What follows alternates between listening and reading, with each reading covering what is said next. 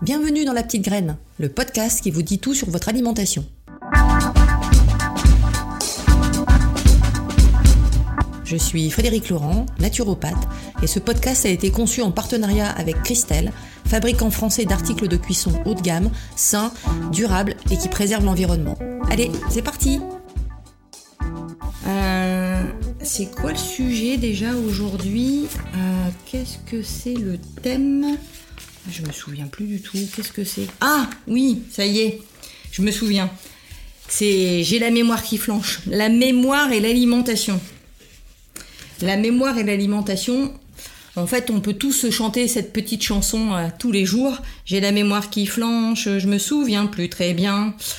Parce que toutes les occasions sont bonnes entre l'étudiant en période d'examen qui oublie euh, un peu toutes ces informations sur le stress, les grands-parents qui cherchent les lunettes ou tout simplement euh, nous qui allons chercher euh, les enfants à la crèche et qui n'oublions où nous avons garé tout simplement notre voiture et même parfois que nous avons laissé des enfants à la crèche. Avoir des problèmes de mémoire, en fait, c'est un phénomène qui est très courant. C'est le plus souvent le résultat d'un surmenage, d'un stress, d'une fatigue que l'alimentation peut nous aider à surmonter. Et donc dans l'alimentation, on aura les macronutriments qu'on a vus dans les podcasts précédents, et puis également les micronutriments, que sont les vitamines, les minéraux et les oligoéléments, qui elles aussi ont une importance cruciale par rapport à cette mémoire. Et donc il est tout à fait logique de temps en temps d'avoir des petits défauts de mémoire et cela ne doit pas nous inquiéter. La sénilité n'est pas à notre porte, mais c'est souvent lié à un excès d'informations ou un surmenage qui fait que on a du mal à mémoriser les choses et donc bien évidemment qu'on a du mal à les restituer derrière.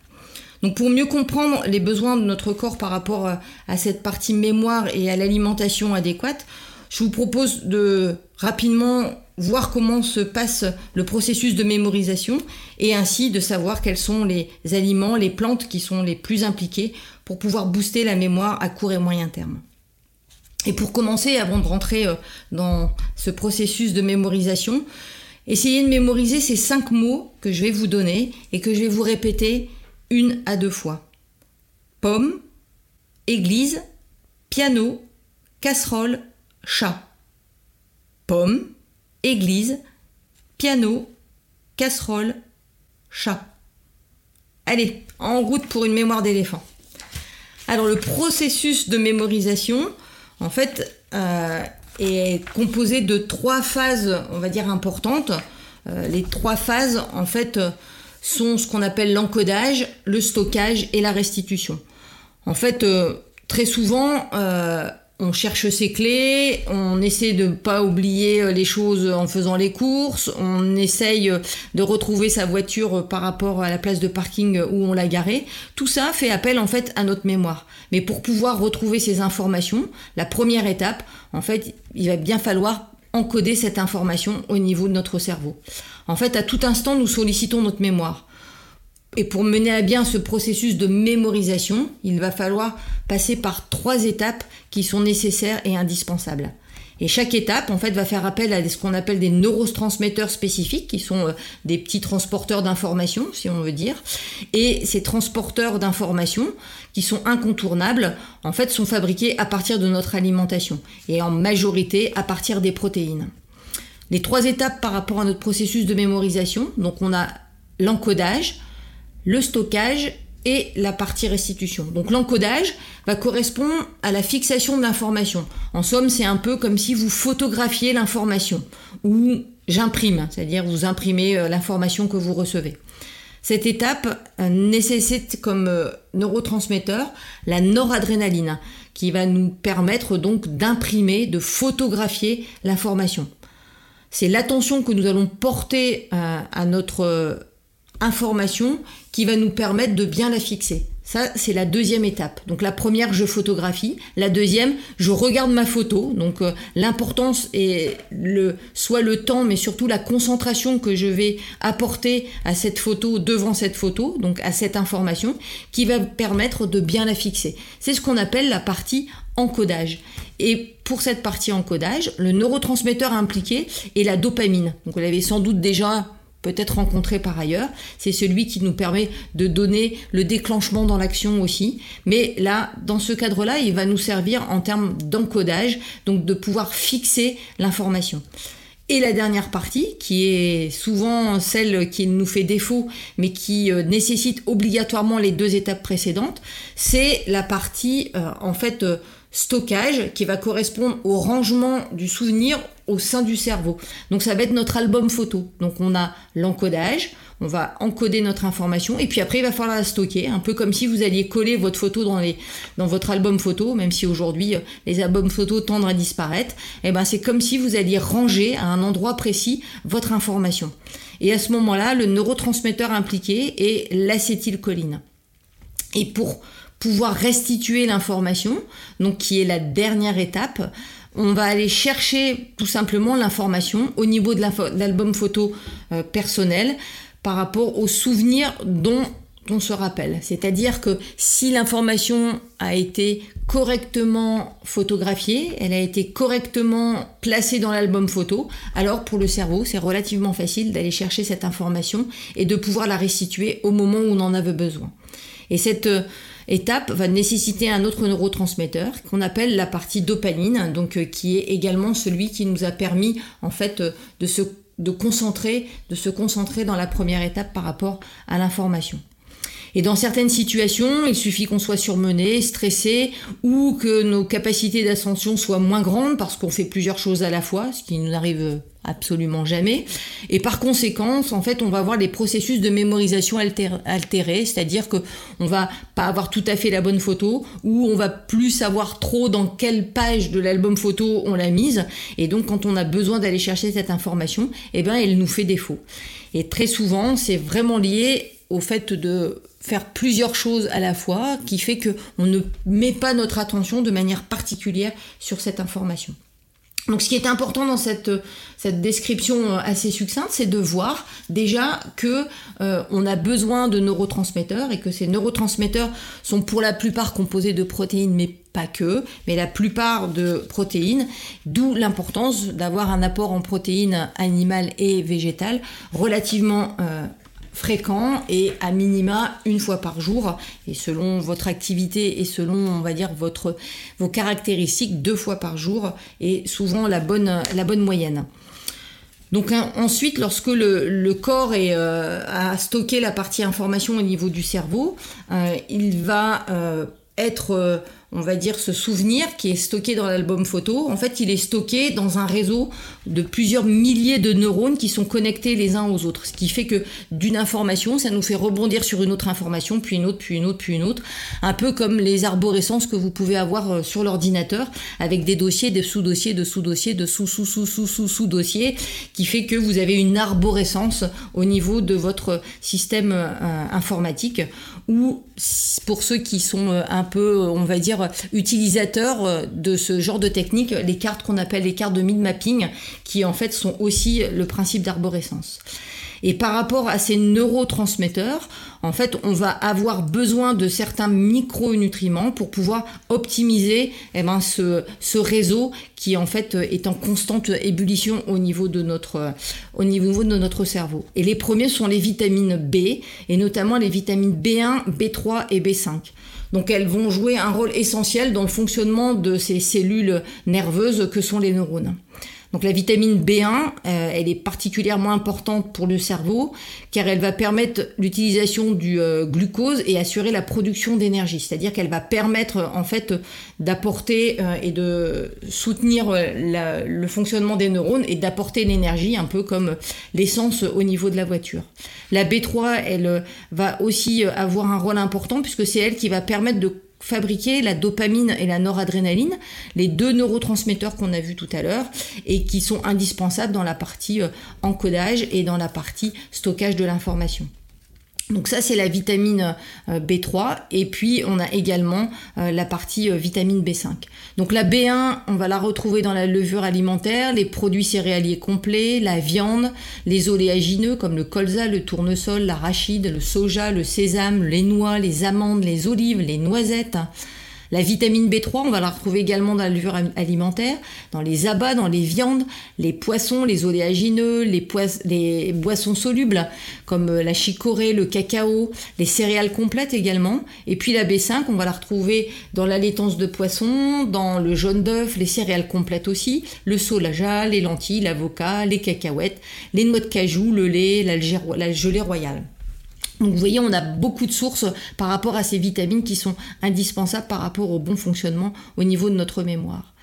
Et la deuxième, dont on entend aussi beaucoup parler, c'est la partie vitamine D. Donc la vitamine D, elle intervient aussi euh, au niveau de la mémoire, puisqu'elle va avoir un rôle de protection par rapport à nos neurones qui font circuler l'information. Donc elle va être indispensable par rapport euh, à cette connexion et fonctionnement correct au niveau du cerveau et au stockage de l'information et surtout à cette partie restitution.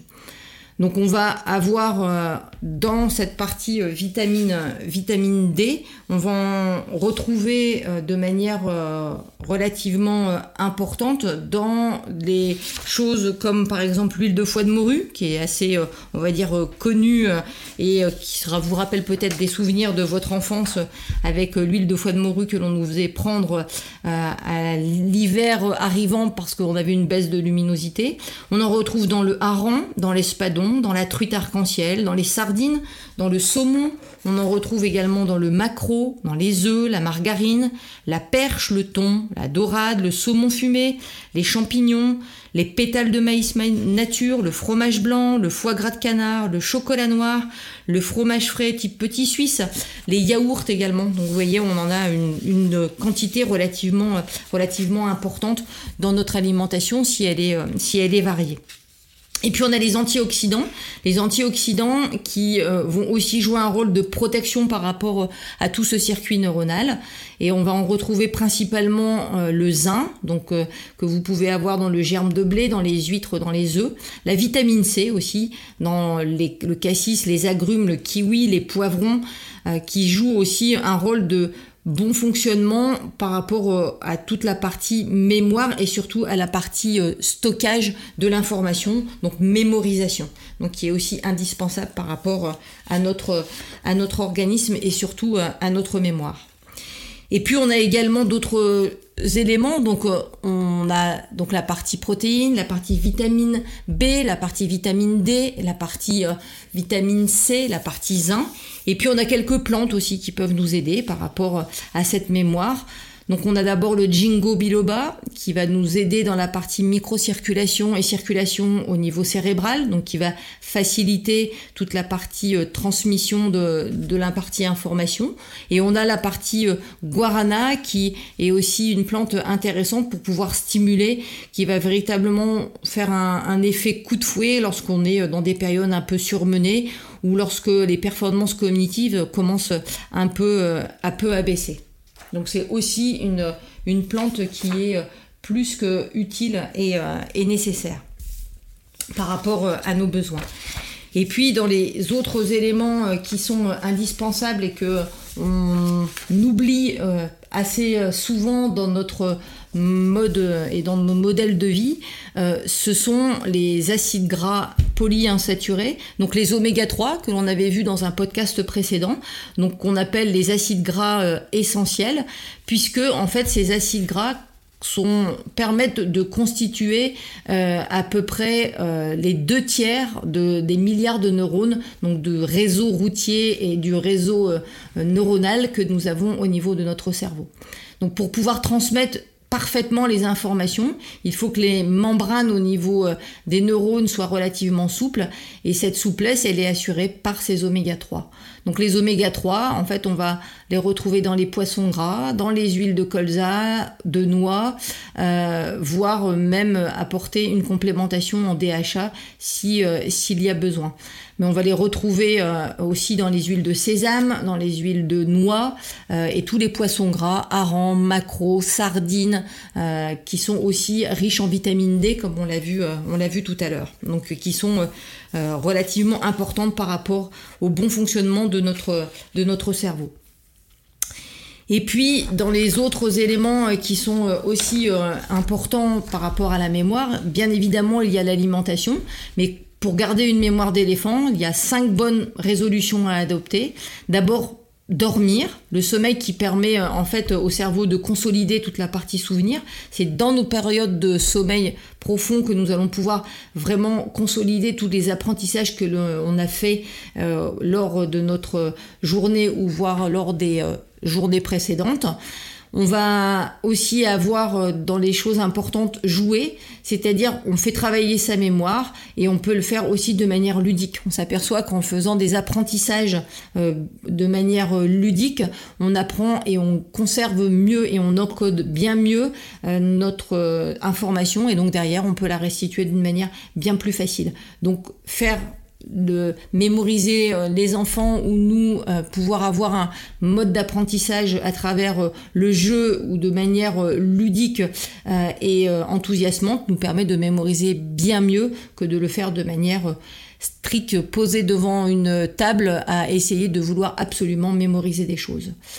Et puis, la notion d'apprentissage, comme on vient de l'évoquer, c'est aussi des petits efforts de mémorisation au quotidien. C'est-à-dire que la mémoire, euh, ne s'use que si on ne l'utilise pas. Donc tous les jours, on fait des petits efforts de mémorisation. Ça peut être de se poser euh, des questions euh, à soi-même, ça peut être de se demander le nom de différentes plantes que l'on a dans le jardin ou d'essayer de se souvenir de ce que l'on a mangé le samedi de la semaine précédente, etc.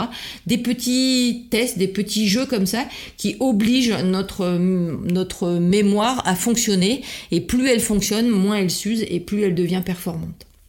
On a la partie euh, lecture aussi, puisque l'activité euh, cérébrale euh, est d'autant plus importante dans la partie lecture. Donc dans les modes d'apprentissage, c'est indispensable.